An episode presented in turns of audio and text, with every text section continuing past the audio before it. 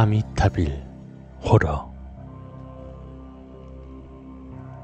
1974년 11월 새벽, 뉴욕에 위치한 아미타빌 마을의 한 주택에서 일가족 6명이 처참하게 몰살당하는 살인사건이 발생하였다.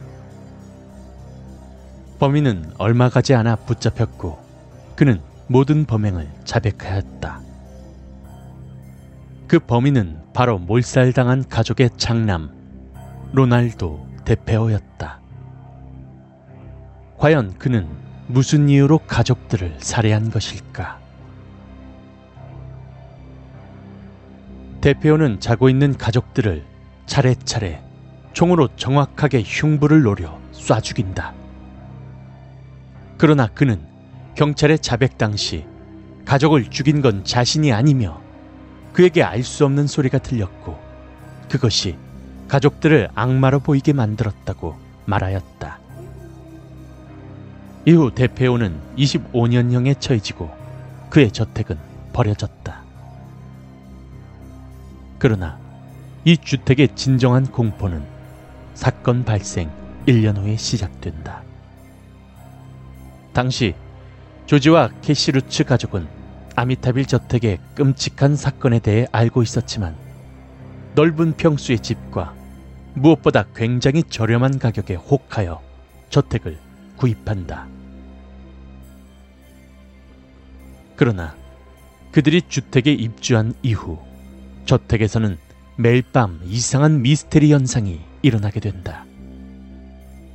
처음에는 집안에서 알 수 없는 소리가 들렸고, 이상한 썩은 냄새가 나더니 문과 창문이 갑자기 열리지 않게 되고, 돌로 된 사자상이 움직였으며 미스테리한 초자연적인 현상이 일어나게 되었다. 결국 조지는 이러한 현상을 분석해줄 전문가들을 부르게 되고, 그들은 집안 곳곳을 촬영하기 시작한다.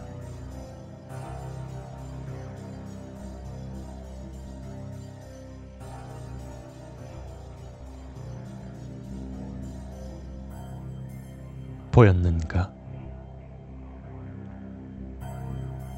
놀랍게도 촬영 며칠 후 카메라에는 조지의 가족 중 그 누구도 아닌 한 소년의 얼굴이 찍히게 되었다. 이 소년은 과연 누구인가?